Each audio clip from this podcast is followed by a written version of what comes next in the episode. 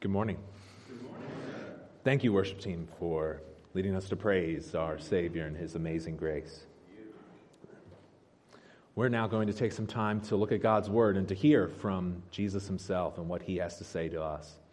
And as we read His Word, we're going to see how what He says sometimes seems to be running against where the rest of the world is. If you remember when we were in the Sermon on the Mount earlier in the year, we talked about how this seems to be an angry time. And a couple of weeks ago, we were doing a series looking at some questions, and we were talking about people seem to be angry. There's a lot of anger, there's confusion.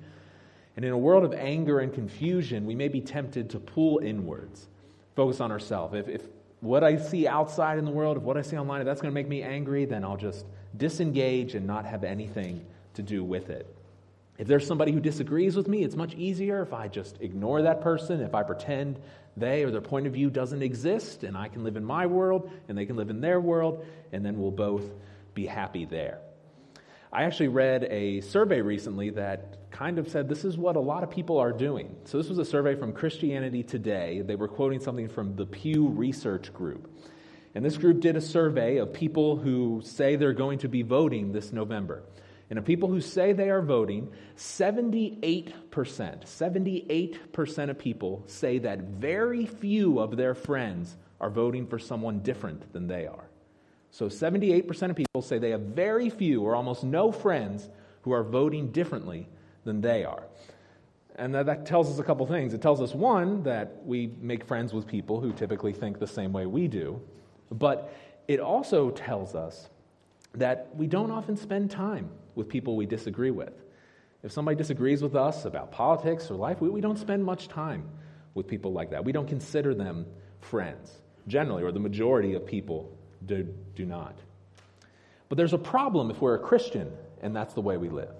And the problem is, Jesus has said we are to share his good news with the world. And that means getting to know, being friends with people who think differently than we do. Jesus calls us to a different way of interacting with others. How we treat people matters. Even when we butt heads on political issues or even if they just cut you off pulling into the highway, how we treat other people matters.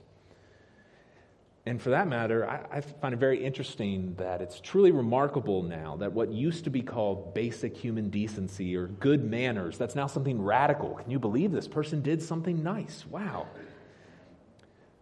But from Jesus, we can learn the value of how we treat others. We can learn the value of treating others with honesty and, in fact, treating them better than they deserve. If you would, if you're not already there, either in the Bible that you have on your phone or that you brought with you, it will also be on the screen. Turn to Matthew chapter 5. We're going to be looking at verses 33 through 42, picking up in the Sermon on the Mount. And once you are there, I'd ask that you please stand to honor the reading of God's word and then follow along as I read our passage for today Matthew 5 33 through 42. Jesus speaking says this He says, Again, you have heard that it was said to those of old, You shall not swear falsely, but shall perform to the Lord what you have sworn. But I say to you, do not take an oath at all either by heaven, for it is the throne of God, or by the earth, for it is his footstool, or by Jerusalem, for it is the city of the great king. And do not take an oath by your head, for you cannot make one hair white or black. Let what you say be simply yes or no. Anything more than this comes from evil. Verse 38 You have heard that it was said, an eye for an eye, and a tooth for a tooth. But I say to you, do not resist the one who is evil. But if anyone slaps you on the right cheek, turn to him the other also. And if anyone would sue you and take your tunic, your inner garment, well, let him have your cloak as well. And if anyone forces you to go one mile, go with him two miles. Give to the one who begs from you, and do not refuse the one who would borrow from you. Let's pray. Lord, in a world filled of anger, help us to focus on you. God, teach us this morning how we are to treat other people, even those we disagree with, even those that we struggle with, God, help us to learn how to treat others with honesty and how to treat them better than we think they deserve. God, help us to seek to encourage others, to help others, to deal with them truthfully and honestly, so that they may come to know you. God, use us for your kingdom because that's the way you treat us. That's the way you treat us through the work of your Son who loved us when we were far from you. Thank you for his work and his grace. May he be our focus. May he increase in our time together. It's in his name that I pray. Amen. You may be seated.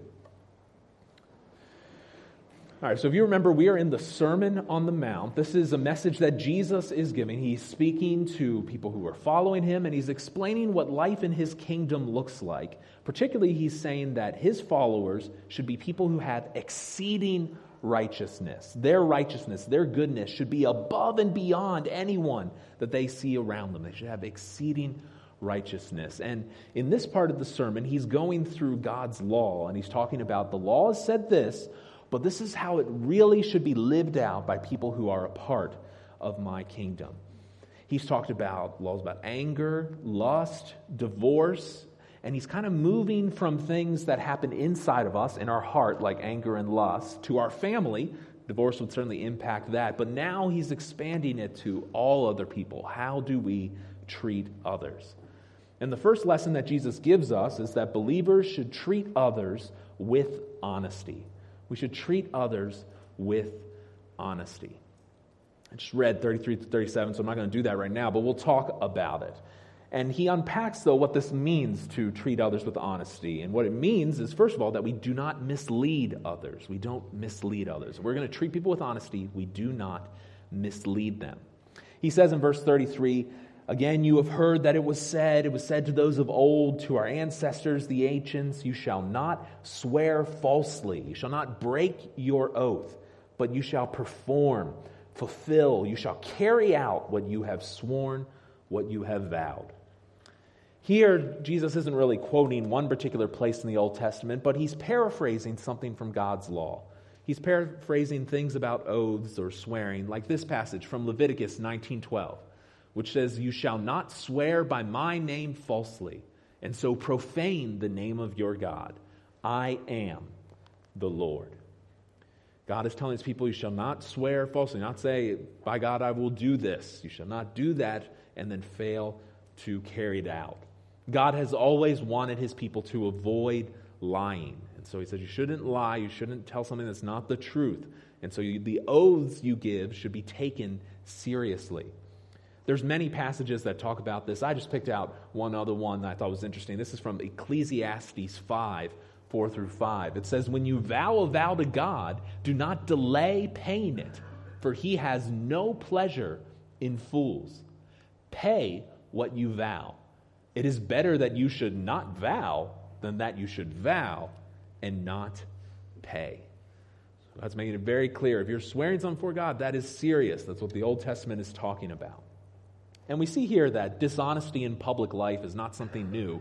If you think people are just lying more now, no, it, it's existed for thousands of years. Sinful humans have always been very good at lying. And the way this worked its out in Jesus' day was the religious leaders twisted what the Old Testament was saying.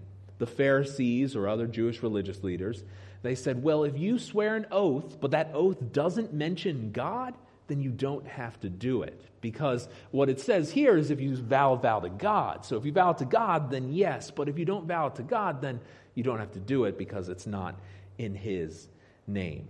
Your oath would not be binding. We're not going to look at it, but later in Matthew, in Matthew 23, Jesus talks about how ridiculous this, this actually got with, with them. I'll just glance at it quickly. He talks about if somebody swears by uh, it's nothing if they say, I swear by the temple, but if they swear by the gold in the temple, then that's binding. Or if they say, I swear by the altar, then that's not. But if you say by the gift of the altar, then that's valuable. They were using loopholes to get out of telling the truth. You had to be honest with God, but it's okay to lie to others. And we may look at that and say, that's ridiculous. What are they doing, exploiting those little loopholes there? That, that's crazy. We'd never do something like that. But if we're honest with ourselves, we often use technicalities to excuse our sin.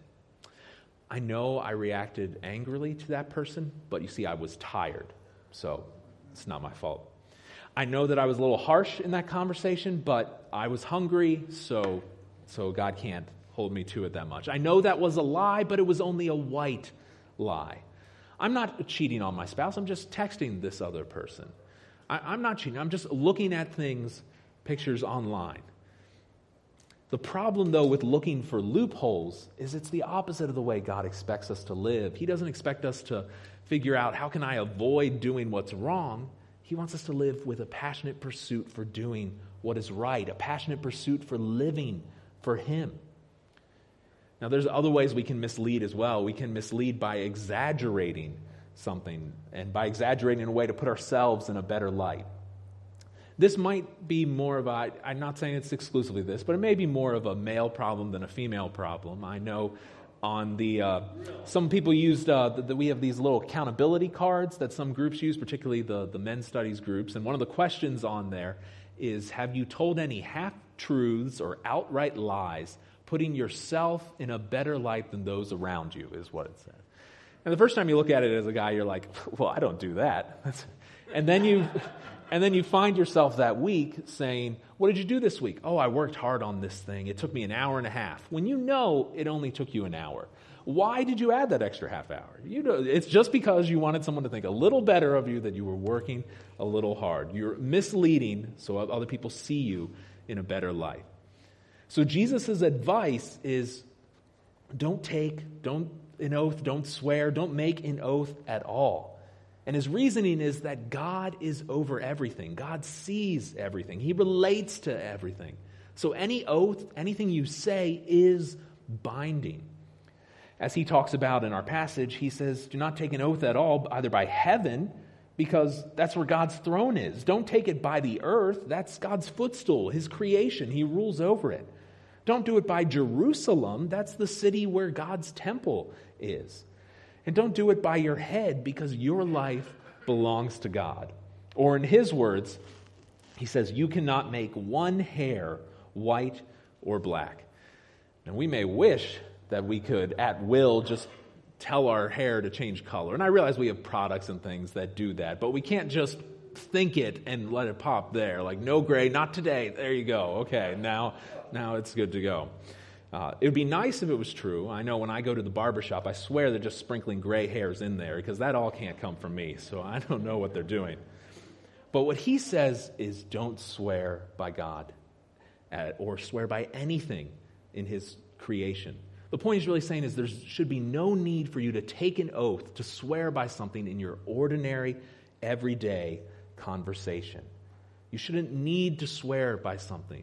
You should remember this. This is what scholar Danny Akin says. He says, Everything you say, do, and think takes place before the watchful eye of an omniscient, that means all knowing, and sovereign, all in control God. And God takes with greatest seriousness the words that come out of your mouth. The Lord hears every single one of them. There's not a place in our life where, okay, God's in this part of my life, but over here I can say what I want. No, He hears everything that we say. So Jesus' advice, what He says is don't take an oath. Now, when He says that, He's talking about daily, ordinary conversation. He's not necessarily talking about don't testify in a courtroom. There's some faith groups that say that. They take this passage and they say, I will not swear an oath in a courtroom. I will not swear to the arms, not join the armed services because then I'd have to swear an oath to be a part of that. I, I think that's pushing a bit about what's said here. This is about we shouldn't mislead others. We shouldn't use oaths in our daily personal conversations. The problem with that other interpretation is if you just think it's saying don't take an oath in a courtroom, but you go to a courtroom, you refuse to take an oath, but you lie when you're on the stand, then you're kind of missing the point. You're not fulfilling what is there just because you're not swearing an oath. So instead of misleading, Jesus is calling his people to be truthful and reliable. Don't mislead, but be truthful and reliable. In other words, he's telling them to have integrity. Or in the words of verse 37, let what you say be simply yes or no.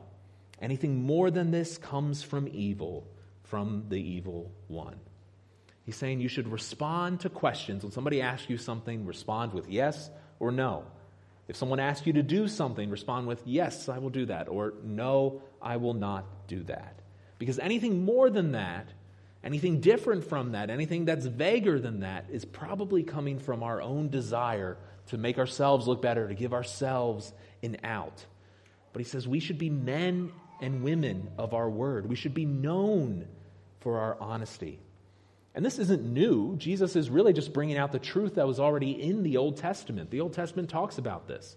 The prophet Zechariah said this These are the things that you shall do speak the truth to one another, render or have in your gates judgments that are true and that make for peace. Do not devise evil in your hearts against one another. Love no false oath. For all these things I hate, declares the Lord. God's call is for us to speak truth, to not scheme against other people. We see this in the Old Testament, and Jesus' followers understood that.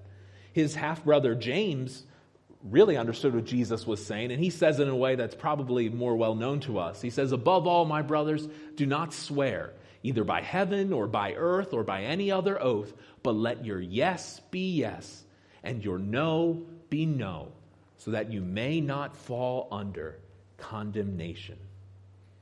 Again, believers should have no need to swear an oath in daily, ordinary conversation. Jesus' followers should have such a character that they don't need to swear an oath in order to be believed. When they say something, people trust that what they're saying is true, it's reliable, can be depended on. They don't need to swear to give it more validity. They should be altogether truthful. And they don't do this because they feel they have to, but they do it because they know God sees everything they do. They know their whole life is lived before God and should be lived in honesty before Him. They're reliable in what they say. God's followers, when they say something, it should be taken at face value. They mean what they say, they do what they say. Their yes is yes, their no is no. But this kind of teaching that we have here, this is, again, running contrary. It's opposite of the world we see around us. And as followers of God, we may say, Yeah, that's wonderful. I will be honest. I will be true in what I say. But we need to be very careful that the influences around us don't influence us to live in a different way. Let me give you two examples. Uh, one is, I'm not sure if you're aware of this, but honesty is not really a priority for politicians. I, I don't know if that's a newsflash to you, but it's, it's not really a priority. I don't care if your team's mascot is a donkey, an elephant, a pelican, or a flying spaghetti monster. Politicians will say anything to get your vote. Generally speaking, I'm, I'm not saying every single person, but generally speaking, they will do whatever it takes to get you to vote for them. And we can see that and say, yeah, shame on politicians. They're terrible people. But we need to be careful that that doesn't influence us because we also can fall into a similar temptation. We can be tempted to lie or to support a lie because it advances something we want. Well, I know what this person says is wrong, but I like what they're doing, so I'm going to parrot. I'm going to say what they say as well. This thing, I don't think it's true, but this guy I like is saying it, so I'm going to believe that it's true. I'm going to tell others about it. We may lie to advance a political goal. And friends, that is not worth it. Supporting a lie is not worth whatever we'd achieve by gaining it. Another place where dishonesty can influence us is social media. You won't find much honesty on social media. In fact, the social media algorithms that they have, the, the way the social media works, the way your Facebook feed or Twitter feed works, is it's designed to affirm what you believe. It's not designed to challenge you, it's not designed to bring up something that will stretch you and grow you as a person. It's designed to affirm what you believe. It's designed so you say, Yes, I like this. I'm going to click on this and read more about this. Yes, I'm going to like this thing. I'm going to support this thing. Now, it might be something that you say, whoa, that's really wrong. But again, it's designed for you to react harshly against it. The internet is designed to keep you clicking and ultimately seeing more ads and therefore spending more money. That's what it's designed for. The internet is not designed to tell you the truth. Now, that doesn't mean it's bad. I'm not telling you don't use it. I'm just saying understand what its purpose is. It's designed to get your money to affirm what you believe. Understand that what we see online is trying to manipulate us. So, we should not fall into that as well. That's just a general word of advice, encouragement. Don't spread a story or something you see on social media unless you have double and triple checked that it is true. Because if you just share something, this sounds right, this sounds good, this sounds like something I believe in, the world is watching that. And in the circumstance where that probably doesn't turn out to be true, the world sees you and sees followers of Christ as a liar. We must tell the truth. The world is watching. As Paul writes in Ephesians 4, therefore, having put away falsehood, let each of you speak the truth with his neighbor.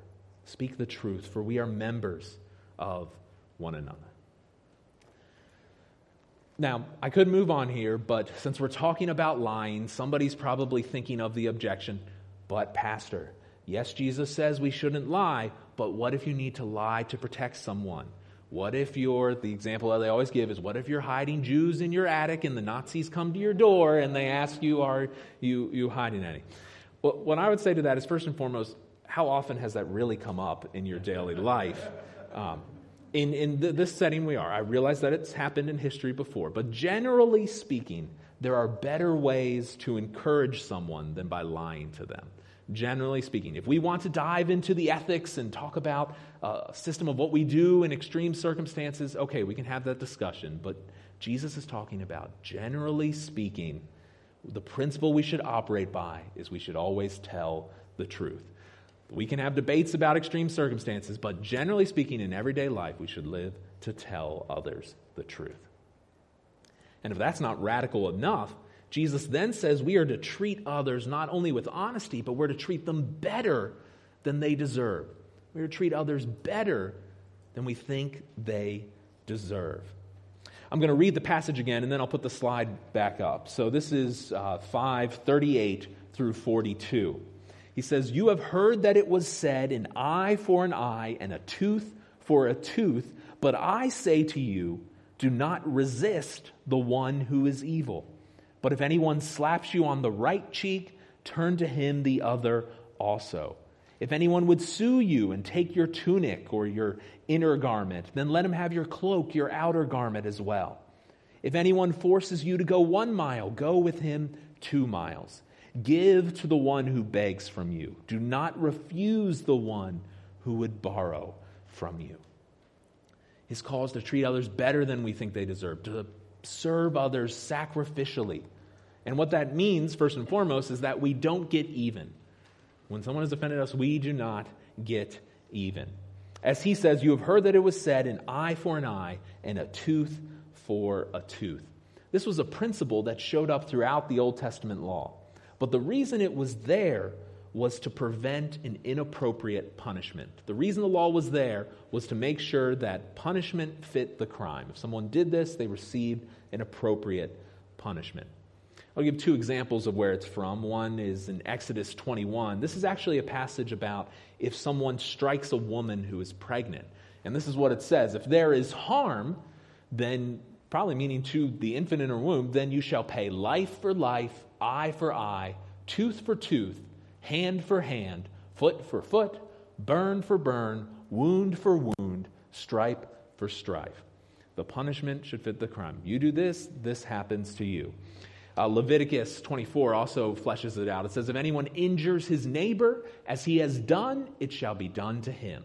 Fracture for fracture, eye for eye, tooth for tooth. Whatever injury he has given a person shall be given to him.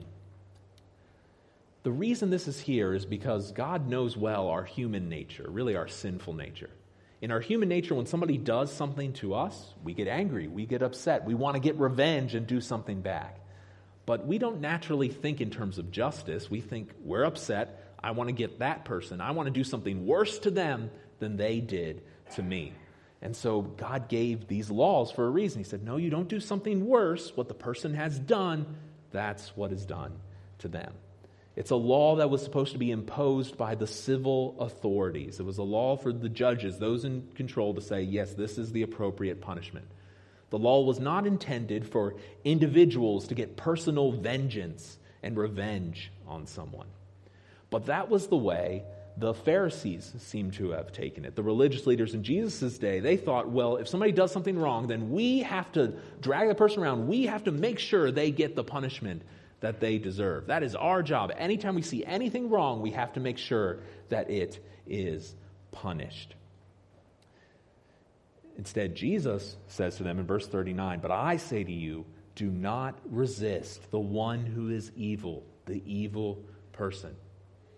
Again, just like the last one we were talking about daily conversations, this is a focus on our individual conduct. This is not this is telling us to avoid violent aggression. It's saying, as an individual person, you should avoid responding violently or with aggression to others. It's probably a stretch to say this is Jesus talking about do not ever use force or ever that no government should use a war or something like that. That's a debate for another day and another thing. Jesus is focusing on our individual conduct as you, a person, avoid responding with violent aggression. And I think that's helpful because if we want to have that debate, we can. But the truth is, we're not going to solve all the big political issues of our day. Those of us in this room, the 100 plus whatever of us, we're not going to solve all the issues facing our country and our world in this room. But what we can do is we can make a difference in the lives of the people that we interact with. And when they see how we respond differently when we're wronged than other people do, then they'll wonder what it is that we have that they don't. Now, the rest of the passage are illustrations of what this looks like. What does it mean to not resist the one who is evil? And so Jesus gives some principles of what it looks like. These are principles, they're illustrations. They're not specific rules that we follow or check. It's this is what it looks like to not resist in the way that I'm talking about. The first thing he says is if anyone slaps you on the right cheek, turn to him the other also, or turn the other cheek. He's saying, get rid of your spirit of retaliation. Get rid of your desire to defend yourself, to avenge yourself on others. And this example he's giving is about a slap of insult. It's something someone would do in public, like, I can't believe you did that. It, it was intended to embarrass someone. I emphasize that because he's not talking about abuse, because abuse is tended to harm someone. This is talking about in a public setting, somebody has done something to embarrass someone. And again, it's not something Jesus is making up. He's getting this from the Old Testament. In the book of Lamentations, we read this The Lord is good to those who wait for him, to the soul who seeks him. It is good that one should wait quietly for the salvation of the Lord. And then he explains what that looks like in verse 30. Let him give his cheek to the one who strikes, and let him be filled with insults. So it's a passage like this that Jesus has in mind. He's saying if somebody strikes you trying to embarrass you, if somebody's insulting you, you should wait quietly for the salvation of the Lord. When someone attacks, don't go low in return. We see this in the New Testament as well. 1 Peter 3 9 says, Do not repay evil for evil or reviling for reviling, but on the contrary, bless. For to this you were called, that you may obtain a blessing. Really, what Jesus is kind of speaking against is the idea of don't get mad, get even. That's not a Christian response to an insult. He's saying followers of him should not be mostly concerned with personal injuries, insults. Yes, when it happens, it hurts, but it shouldn't provoke an angry response. We need to check our motives before we respond to an insult. Jesus is saying the law, an eye for an eye, a tooth for a tooth, that is for the governing authorities. You are not responsible to seek justice for yourself through violence. The government executes justice, not you. One pastor, Sinclair Ferguson, he explores what this would mean for us. He says this Will anyone be won for the kingdom by your retaliation, by you standing on your rights? How could they be when the king in the kingdom is the one who did not retaliate. If we're representing Jesus and we're like, I need to defend myself, then how are we really modeling him and the way he lived when he took punishment and suffering for us? He sacrificed that for us. when we respond differently, people will say, There's something different about the way you respond. You're not rising to my level of anger and aggression. Why is that? Well, because I'm serving a different king in a different kingdom. Jesus' point is that we should be gracious. We should be gracious and we should be generous. We should be gracious, sacrificial, and generous when people treat us the way we don't feel we deserve. We treat them better than they deserve. We go above and beyond their expectations. The rest of the passage talks about this. Verse 40 says, If someone tries to take your inner garment, your tunic, your shirt, Jesus said, let them have the more expensive cloak, the outer coat as well. He's saying followers of me should not be obsessed with their legal rights. Now, let me be clear what I'm saying. There is a time and place for legal action. I'm saying that I'm not saying lawyers are bad. I'm not saying courts are bad. I'm not saying there's never a case where a Christian should be involved in a court case. I am saying, though, as Americans, we talk a lot about our rights. And as Americans, if somebody does something wrong, we very quickly jump to, well, I'm going to sue you. We, we very quickly think about there has to be a legal way for what was taken from me to be restored to me, for my rights to be vindicated. And this jump to the courtroom, this jump to sue others, that is not exactly scriptural. It's really not. It's not what Jesus is talking about. This verse, verse 40, also appears in the message. And the message is not a Bible translation, it's a paraphrase. Somebody is saying, This is what it says in the scripture, but this is kind of what it may mean. And in this case, I think it, it says it kind of well. It says, If someone drags you into court and sues for the shirt off your back, gift wrap your best coat and make a present of it. I think that's a good way to illustrate it because all this talk of tunic and cloak, well, we don't really know that, but there's an example. If they're trying to get something little, then consider giving something bigger. So, on a personal level, we should not always insist on our rights. And note my phrasing, not always insist. But we should think about what would be the best witness for Christ in this situation. What is the way I could respond that would make people see Jesus? Now, we should insist on the truth when it's an issue about honor or justice, when it's about righteousness. I would say, especially when it's about another person. If we see another person that's being mistreated, then we should speak up for them, defend that person. If you're defending someone else's rights, then I would say go for it. If you're worried about defending your own rights, I think in terms of the Bible, you're on some shaky ground there. I'm not saying it's wrong, but the Bible doesn't talk about defending our own rights, it talks about standing up for the rights of others. Another illustration that he gives is if somebody forces or compels you to go one mile, then go with him two miles, a second mile, another mile. Again, saying go beyond what is expected. In this case, it was a reference to the world that Jesus' followers lived in. In this world, they were not citizens who could vote in an election, they were being ruled by the Roman Empire. And the Roman Empire had soldiers stationed throughout their territory. And a soldier could come up to any civilian and say, Hey, you, carry my stuff for a thousand steps. And that's why our translation does a mile, but it's, it's roughly a thousand steps. And you were legally obligated to carry that soldier's stuff for a thousand steps.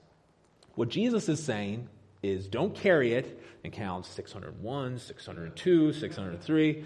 999, 1,000, boom, there you go, and walk off. He's saying, no, go further than that. Continue to go with it. Keep going out of service for God. He's really here criticizing some of the Jewish revolutionaries of his day. Some of the, the Jewish rebels, they said, we should do whatever is necessary to resist, to tear down the Roman Empire. So, any way we can stick it to them, that's what we should do. Jesus is saying, we need to owe respect to whoever is governing us. And the same is true for us. We owe respect to those who are over us. No matter if we disagree and no matter who wins in November, we owe respect to the authority that has been placed over us. So, what does this look like? Well, for example, it means that we should be honest on things like our taxes, that we shouldn't think about how can I cheat the government out of some more money that belongs to me. No, we should think about what is actually owed. What do I owe? And then do that. If we're in doubt, then maybe consider paying more because we do get tax refunds from things. And it also means we respect restrictions and things the government places on us. If you're going to a store and the store has a sign that says mask required, then please put on your mask before you go inside. I'm, I'm not saying that you have to agree with it, I'm not saying you have to think it's right, but that's not something to fight and argue about right there. Realistically, that store, there's probably nobody in that building who made that, that rule. It probably came from something above them, maybe a corporate office hundreds of miles away. And you causing a scene about it is not illustrating that God's truth and His kingdom. I'm not telling you to have an opinion about whether right or wrong, but when there's some restriction that's placed on us, we try as much as possible to follow it, to stick with it. It's a conversation arguing that belongs elsewhere. Now, again, this is talking about in our normal daily life that's not prohibiting self defense. It's not saying we should flee from someone who's trying to do evil to us. It's generally in our life, we should model the example of Jesus. First Peter describes it this way when he reviled, he did not revile in turn. When he suffered, he did not threaten, but he continued entrusting himself to him, to God, who judges justly. Jesus did not insist on his rights. He did not insist on justice for himself. He trusted God will bring final victory through my suffering. That is the model that we are to follow as much as possible in our lives. One scholar named Charles Quarles put it this way Never is the disciple more like the Savior than when he responds to abuses graciously and without retaliation. It's one of the greatest ways we can model Jesus. When somebody does something that we know is wrong, and we say, I don't have to fight about this right now. We should make sure that our fights and our passion are reserved for biblical rights rather than something just personal about ourselves. To borrow Paul's words from the book of Romans, he says, Repay no one evil for evil, but give thought to do what is honorable in the sight of all. If possible, so far as it depends on you, maybe something else will happen, but as so far as it depends on you, live peaceably with all. Beloved, never avenge yourselves, but leave it to the wrath of God. For it is written, God says, Vengeance is mine, I will repay, says the Lord. We can trust God to defend us. He will restore our, our rights, He will bring justice, either in this life or in the life to come. Jesus' last illustration about this is in verse 42. He says we should help those who are truly in need. This is what it means to do not resist. He says, Give to the one who begs from you or asks you. Do not refuse or turn away the one who would borrow from you. Basically, he's saying, we should give when we can, and we should give as much as we can to those in need. In our context, we often we say we should, but we're worried about giving money to somebody who doesn't deserve it or is going to misuse it, about somebody who's just lazy or trying to take money from themselves. And that's a valid concern. We need discernment. But sometimes we say that and then we don't give when there is a genuine need. I think Jesus' advice would be it's better to err on the side of giving than on the side of being careful. Not that we shouldn't be careful and we should think carefully, but generally it's better to err on the side of giving. Because if they're going to misuse it, then you're showing the same grace God shows people who misuse his blessings. To quote Pastor Charles Spurgeon, he says, Be generous. A miser is no follower of Jesus. It's not a word we use often, but it means someone who hoards money is not a follower of Jesus. And that, that's, that sometimes rubs against our, our understanding of how we're supposed to be living. You can be planning a really nice retirement for yourself, but if it keeps you from giving to a real need now, it will not be worth it. I'm not saying don't plan. I'm not saying don't have a financial thing. I'm not saying don't have a budget. Those are all wonderful things to have, but we should be aware of needs and opportunities to give to others. This is a wisdom matter. I'm not laying down rules. I'm not going to tell you, say, this is how much you should put for this amount in your budget and things like that. That is far beyond what I'm able to do. What I'm saying is, Jesus is challenging us. He's challenging us to ask ourselves, Am I a giving person? Do I just think about myself, or am I a giving person? Yes, there are people who are trying to exploit others. And that's part of what's so great about being a part of a church family. We could say, This is a need that I know about, but I'm unsure of their motives. And we can ask other believers, say, What do you think? What do you know about this situation? It's one wonderful reason why we have the Holy Spirit and the work He does in our conscience. It could be, I don't know if I should do this. I don't feel comfortable with it, so maybe I shouldn't. Yes, we, we have those, those checks. We should be careful. But there's also opportunities to give. In Jesus' day, in particular, was kind of an honor shame culture. So if someone was begging, that was shameful. So very few people did it. And so that's why it was important for his followers to give. It was something commanded, actually, in the Old Testament repeatedly. Deuteronomy 15 says, If among you one of your brothers should become poor in any of your towns within the land the Lord your God is giving you, you shall not harden your heart. You shall not shut your hand against your poor brother, but you shall open your hand to him. You shall lend him sufficient for his need, whatever it may be. In fact, in the Old Testament, giving to others, giving to those in need, that was a sign. It was a mark of God's righteousness. It was something that defined someone who was righteous and living rightly before God. Two passages talk about this. Psalm 37 says, The wicked borrows and does not pay back. Yes, that happens. So the righteous person shouldn't give and be taken advantage of. No, it says, But the righteous is generous and gives. Proverbs says the desire of the sluggard, the desire of the lazy kills him. His hands refuse to labor. All day long he craves and craves. But the righteous gives and does not hold back. So even though there's wicked, even though there's lazy people, those who are righteous are defined by their giving. And it works out wonderful for God's people. It works out good for us in the immediate. Uh, Psalm 112 says, It is well with the man who deals generously and lends, who conducts his affairs with justice. Things usually work out for somebody who's giving. God works in their life. I'm saying generally, I'm not saying if you give, God will make you a millionaire, but I'm saying generally it works out well for people who are honoring God by giving. But it especially works out for us in eternity. Jesus talks about the last day, and he says, The king will say to those on his right, Come, you who are blessed by my Father, inherit the kingdom prepared for you from the foundation of the world. For I was hungry, and you gave me food. I was thirsty, and you gave me drink. I was a stranger, and you welcomed me. I was naked, and you clothed me. I was sick, and you visited me. I was in prison, and you came to me. And I don't have it, but the people ask, When did we do this? And he says, When you did it for the least of these, my brothers, you did it for me. And so, a sign that we belong to God's kingdom, a sign that we're going to have the reward of being with Him forever, is that we show this love, this giving to the least of these. For believers in Jesus Christ, our lives are not supposed to be primarily about us.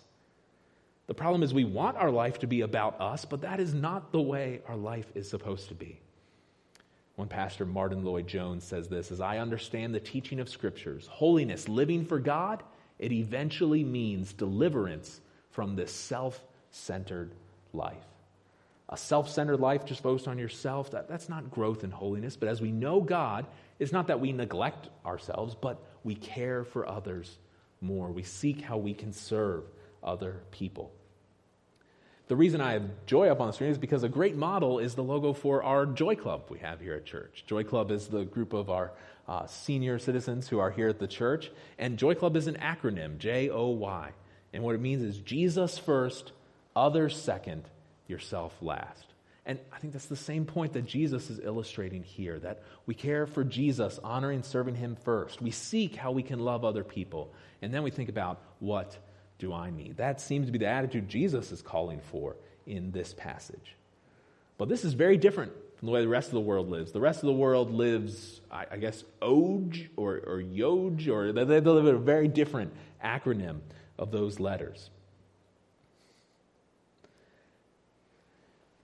And so it's only Christians who can live this way with Jesus first, then others, then themselves. Our greatest desire should be to die to ourselves. Our greatest desire should be to know Jesus Christ. These words that we read from him are, are very strong. And this is not the only place they show up. These words from Jesus also show up in the Gospel of Luke. Luke mentions this same teaching. But what's interesting is he puts what we know as the golden rule immediately after the last part. So look at this Luke 6, 30 and 31. 30 will sound very familiar. It says, Give to everyone who begs from you, and from the one who takes away your goods, do not demand them back. And as you wish that others would do to you, do so to them. This do unto others, this is a golden rule that every elementary school in the, the country is, is taught, something like this. And as Christians, we may say, yes, but God expects more of us than this, this golden rule. There's other things God tells us. He tells us to live certain ways. Those who are not Christian may say, your whole life should be about doing unto others, but then they don't define what it means. And we say, we have God's word, it tells us what it means. And it does. But God doesn't tell us to do less than do unto others. Sometimes we, we criticize those who live by do unto, unto others, but then we refuse to help other people. That's not something we should ignore. We serve others sacrificially. No matter who they are, where they're from, what they have done, we treat them better than they deserve. A couple verses after that, Jesus says this But love your enemies and do good, lend, expecting nothing in return, and your reward will be great. You will be sons, daughters, children of the Most High, because God, He is kind to the ungrateful and the evil. Now, next week, we'll go further into the Sermon on the Mount. We'll talk about loving our enemies. But here we see why we do this, why we give, why we serve others, why we don't retaliate, why we speak with honesty. We do it because God was kind to us when we were ungrateful and evil. We help others because God helped us eternally. He treated us far better than we deserved when He sent Jesus Christ. What we deserved when we sinned and rebelled against God, we deserved to be separated from Him. We deserved hell, eternal punishment. But instead, because Jesus lived out God's law perfectly, because He died for what we have done, He's provided a way for us to know grace and forgiveness. Let me ask you whether you're watching online or, here, do you know that forgiveness that Jesus offers? Do you know that kind of goodness that He can give you that enables you to live this way. It's not something you can do of yourself. This is impossible by ourselves. But Jesus gives it to us if we have a relationship with Him. That happens as we turn away from our sin and we believe in Jesus Christ and we trust in Him. He provides a way for us to know God, to have a right relationship with Him, even though we've sinned, even though we've fallen away from Him. We can know God. I pray if you don't know that, that you will have a conversation with someone about how you can know that, or that you will call out to God yourself. Say, God, I'm turning away from my sin. I'm believing in you for salvation. For those of us who are left, we should commit together to live for God. We should commit to living in honesty. We should commit to treating others better than ourselves. So, let's take the time now to praise the one who makes it possible for us to have a relationship with him. Because Him, Jesus Christ, He alone is worthy.